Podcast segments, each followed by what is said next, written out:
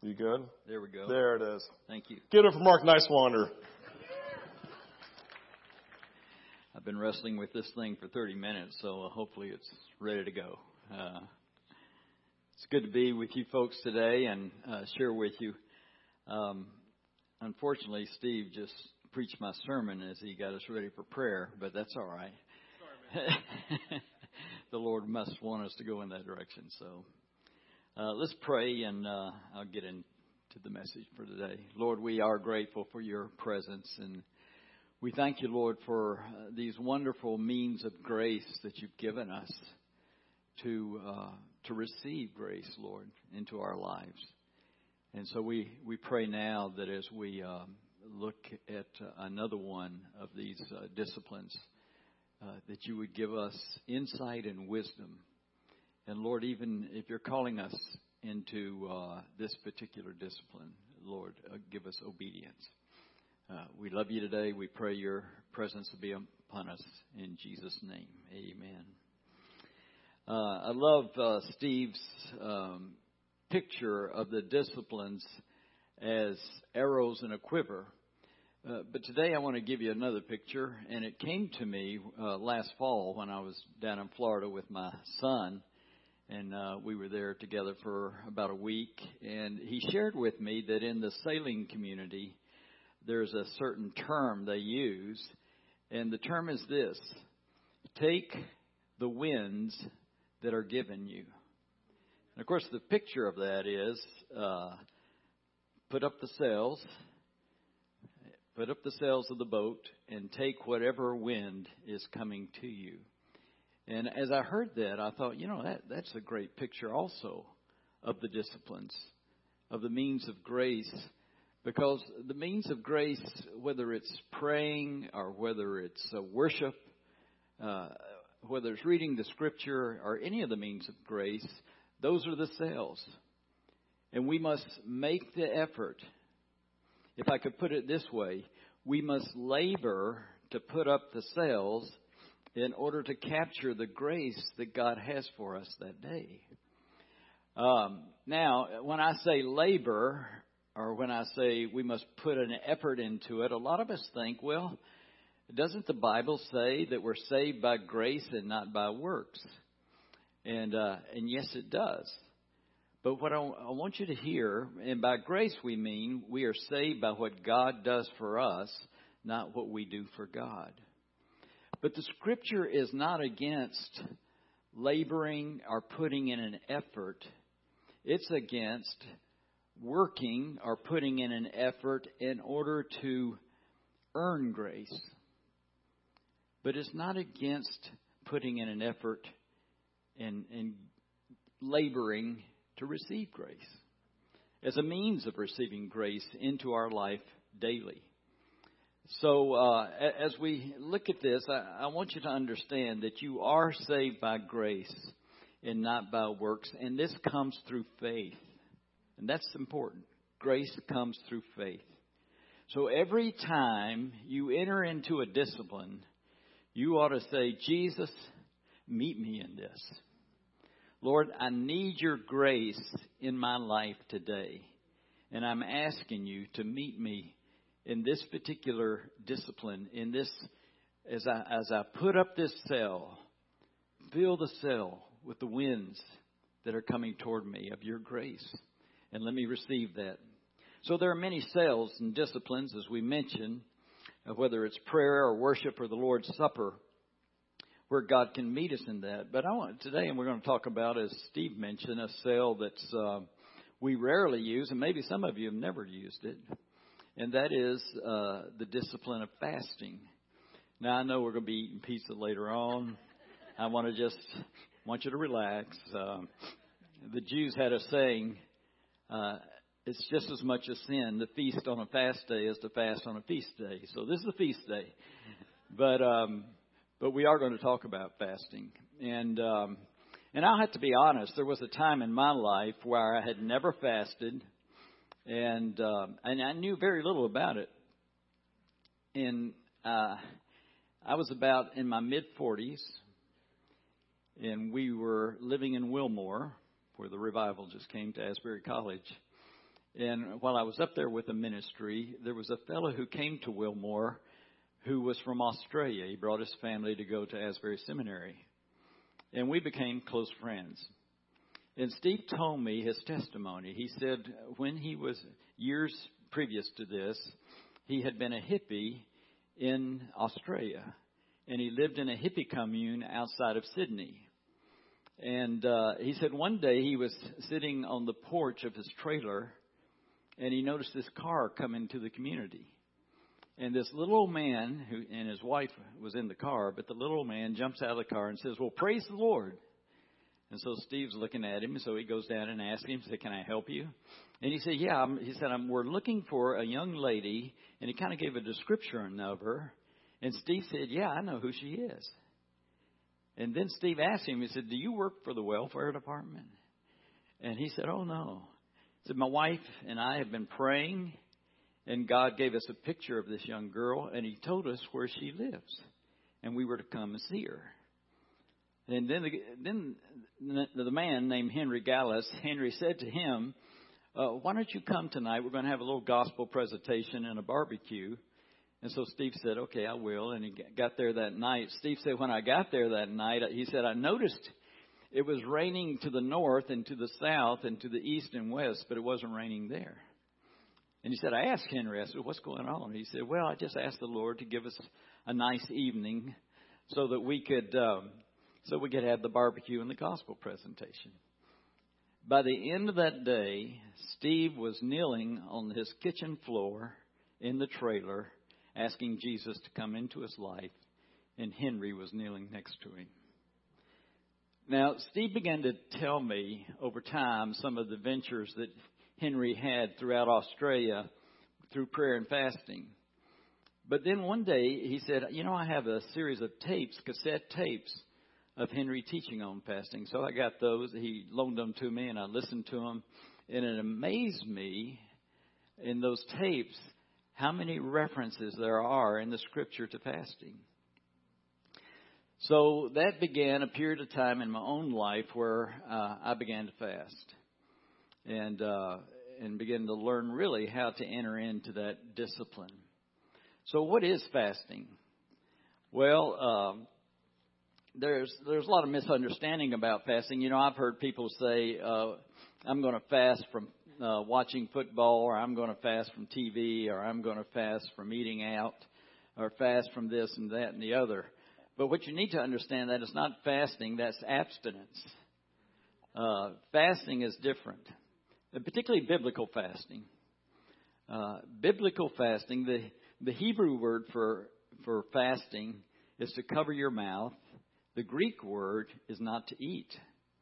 Now, saying that, let me let me also clarify: not all not eating, not all stopping to eat, is biblical fasting. There's you know you can have a hunger strike, you can be fasting for a diet, you can be fasting for uh, your health. Some people have a dysfunction like anorexia. Uh, all of these things uh, are not biblical fasting. So, what is biblical fasting? It is not eating for a period of time, and this decision is between you and the Lord, and it is uh, it is a fast unto the Lord. That's biblical fasting. You're fasting unto the Lord. Uh, when you fast, you uh, continue to drink. Uh, excuse me, for the period of time. And the reason for that is that there are many uh, toxins that are being released in your body, so you need to constantly be flushing that out, particularly if you're doing a long fast. And uh, and in this commitment made between you and the Lord, uh, it is a time. The time is set really by you and the Lord, or you and the community of faith in the Lord. Uh, the days that you will fast. Uh, it could be just one meal. It could be one meal a week. It could be uh, a day. It could be a week. It could be 40 days, uh, a 40 day fast. In Wesley's time, he asked his people to fast um, he asked them to fast uh, one day a week, and he asked his preachers to fast two days a week. That's how much how important he felt it was in terms of what God was doing. During this time that I was fasting, which was probably uh, really giving myself to it, was probably about five years. I did two 40 day fasts, and I don't say that uh, to try to for any prideful reason. I, what I want to communicate is, I think during that period I burned myself out on fasting, and and I had and I kind of pulled back on it for a time because of the intensity of fasting during that time. So what I'm saying is, if you're entering in fast, pace yourself and, and begin to begin to grow in it, and don't overdo it. Try to hear the Lord on, on what He's asking you to do and not just give yourself to this particular discipline all the time. So, what are the benefits of fasting? Well, there are many in uh, like healing and revelation and guidance and revival and even more than that. But I, I want to uh, speak to you about, um, I think, one of the most significant benefits of fasting. Now, let me say this. I found in my own fasting that these benefits don't necessarily come during the time you're fasting. They can come after you fast. And they can express themselves and manifest themselves in, in ways you're not expecting. And I remember during this period where I was fasting uh, so much, God was doing a lot of things uh, in my life and through my life and, and for my life. But they all didn't happen during the fast. It was just kind of in that season that I was fasting. So, saying all that, the benefit I want us to, to look at uh, today that I think is so important in fasting, and uh, Steve was touching upon that just uh, during the prayer, and that is communion and fellowship with Jesus. Loving Jesus. So I want, I want to read a word to you. Uh, as a matter of fact, I think uh, Mike touched upon this scripture several weeks ago. It's John uh, 15, 4. I'm just going to read one verse. Uh, there Jesus says, Abide in me, and I in you. As the Spirit cannot bear fruit of itself unless it abides in the vine, Neither can you, and yet unless you abide in me. So, uh, in the question that Steve's daughter gave him, what did the disciples think about it when Jesus left them? I mean, wasn't physically present with them anymore. Well, this is Jesus right before his death, and he's explaining to the disciples the way he will relate to them after he physically leaves the earth and goes to heaven. And so Jesus says, This is the way I will relate to you. First of all, he says, I will abide in you. Uh, understand what this means. Christ abiding in you is Christ union with your life. This is what Paul means when he says, you are in Christ. You are in Christ, the hope of glory. You see, when you ask Jesus to forgive you of your sins, He not only forgave you of your sins, but as Steve mentioned, the Holy Spirit came into your life and began to manifest into you the very presence of Jesus who is now in heaven. It is through the Spirit in us that we now can experience Christ in us. The Holy Spirit came and joined the presence of Jesus to us, and in joining him to us, it is like joining a branch to an, an engrafted vine. That's what Jesus is saying here. So, what you need to do with that understanding is uh, is to live confidently that Christ is in you. Live confidently in that. Uh, Christ is in union with you, so settle into it. Rest in your new identity of Christ in you. You have a new identity. It's not you anymore. It's Christ in you now. So settle into that identity as a posture of reliance, as a posture of dependence. Be confident that Jesus now abides in you, and not only abides in you, but we, as the body of Christ, He abides in us. He abides in the church. And, and that's why we relate to Him and worship and, and, and enter into His presence in these ways. But the other thing Jesus says, uh, there's another side. Jesus tells the disciples, Abide in me. Christ in you is settled, it's done. But you, you, or you're growing uh, in Christ is a process in which you give yourself in communion and fellowship and worship and love to Jesus. Christ in you is done. You in Christ is a constant process of fellowship with Him and loving Him and abiding in the one who abides in you. Uh, this is why Paul said, and listen to Paul's words I want to know Christ. Here, Paul is an apostle. He knows Jesus. He's led people to Jesus. And Paul says in his letter, I want to know Christ. What is he saying? I want to know him better. I want to know this one who abides in me. And so I'm going to give myself to him. John Calvin said this, and this is a good one. Let us labor more to feel Christ in us, abiding in us. Jonathan Edwards said, We should labor to continually be growing in divine love. In other words, this love that's in us, in Jesus, to grow in that love that is within us. Labor by setting the disciple cells. Capture the winds. Capture the breezes. Capture the gusts. Capture the storm of Christ's presence. I think that's what's happened at Asbury. They captured the mighty wind of Jesus' presence. And they and and what I saw up there, they captured it in worship. It was a, a revival presence of Jesus coming upon them, and they were able to to capture that because of the way God was leading them to worship Him. Uh, so that's the benefits of fasting. Now Jesus implies this he implies fasting as a way to abide in him. Again, this is found in Mark 2 18 through 22, which I think will be put on the screen.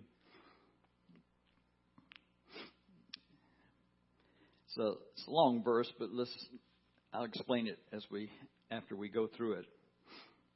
This is Mark 2 18 through 22. Now, John's disciples and the Pharisees were fasting. And some people came and asked Jesus, How is it that John's disciples and the disciples of the Pharisees are fasting, but yours are not? And Jesus answered, How can the guest of the bridegroom fast while he is with them? They cannot, uh, so long as uh, they have him with them. But the time will come when the bridegroom will be taken from them and on that day they will fast. And then he says, No one sews a patch of unshrunk cloth on an old garment. Otherwise, the new piece will pull away from the old, making the tear worse. And no one pours new wine into old wineskin. Otherwise, the wine will burst the skins, and both the wine and the wineskins will be ruined. No, they pour new wine into new wineskins. So here's the situation. Some people notice that John's disciples are fasting, John the Baptist, but Jesus' disciples are not. So they come to Jesus and say, Why is that? Why don't your disciples fast? I mean, this is an important thing in Israel. Uh, it was important to uh, to the disciples of John. And uh, Jesus said his disciples don't need to fast. Now, the reason he said that is that during this particular time, particularly among the, the Jews, fasting was basically for grief, for repentance, and for tragedy and for sin. Uh, that that was the basic reason people would fast, uh, particularly repentance. And and what Jesus is saying is this: now is not the time of grief. This is the time of celebration. He said, the bridegroom is with them. This is not a funeral, this is a wedding. The people are being joined to God through the bridegroom. And he says, This is not a time of sadness, this is a time of celebration. Go back to that saying of the Jews you don't fast on a feast day, you don't feast on a fast day. He's saying this is a time of feasting. This is a celebration. It's a time of joy. But then he says, a time is coming when the bridegroom will be physically taken from them, them. Then his disciples will fast. But, Jesus says, it will be a new wineskin fasting. It won't be like the old wineskin of repentance and sin and sadness. But it won't be for sin or grief like the old wineskin, but the new wineskin fasting is for communion with the absent bridegroom. When the, when the bridegroom is not here, he said, then they will fast because they'll be in communion with me. A means of abiding in communion and, and Jesus indicates this in this passage, and I, I got that understanding from Mike Bickle, and I think Mike is right on that. That the that the bridegroom is no longer with us physically; he's with us by the Spirit. But in this time, we can have greater communion with him through fasting. First Peter one eight through nine says this: Though you have not seen him, you love him and even though you do not see him now, you believe in him. Now, understand, let me set this up. Uh, Peter is talking to believers who did not see Jesus physically. These are believers who are trusting in Jesus, but they have not known him in his physical presence. And so this is for all of us. Though you have not seen him, you love him. And even though you do not see him now, you believe in him and are filled with an inexpressible and glorious joy, for you are receiving the end result of your faith, the salvation of your souls, which is Christ in you, the hope of glory. Uh, Guy Bevington G.C. Bevington. How many have read the book by G.C. Bevington called Modern Miracles and Prayer? It's a, it's an old book. You need to get hold of it. You can find it on the internet. But uh, Guy Bevington was a man uh, in the early 1900s. He was a holiness preacher, and he had ministered in many different places.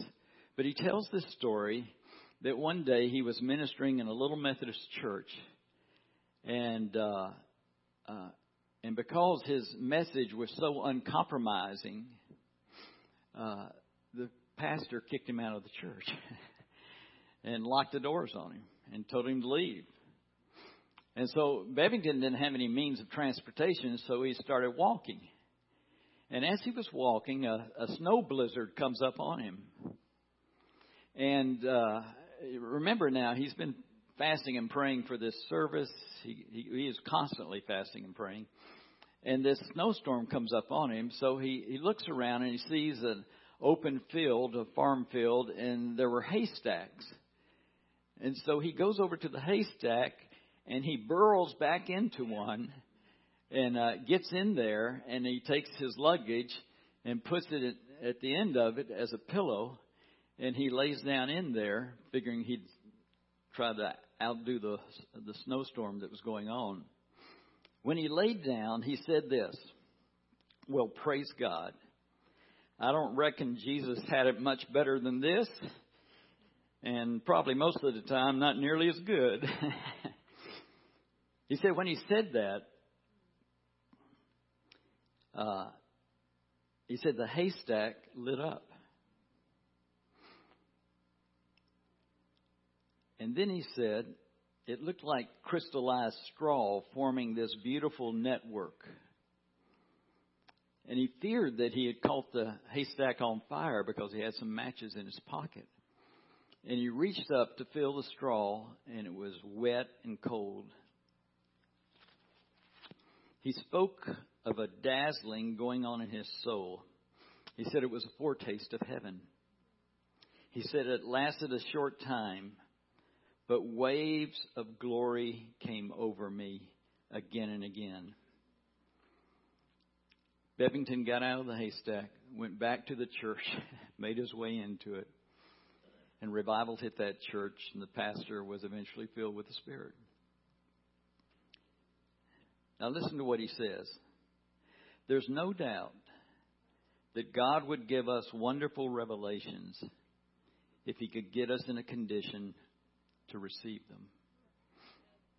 Now, I hate to use dramatic illustrations like that because everybody start going trying to find a haystack and fasting and figuring it'll light up.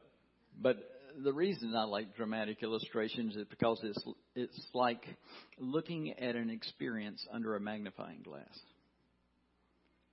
And I think what Bevington is saying to us, if we would give ourselves more and more to Jesus, give ourselves to Him through these disciplines, and particularly through the the, the fasting discipline. Uh, these means of grace, these means of capturing the grace of God. Uh, we can capture, as I mentioned, we can capture winds of His grace, gusts of His grace, breezes of His grace, and storms of His grace. And, and I'm convinced that that's what we're hungering for, is what even Steve was praying as we were praying before the message, that we would see here in Vintage a great storm of His grace that would come upon us.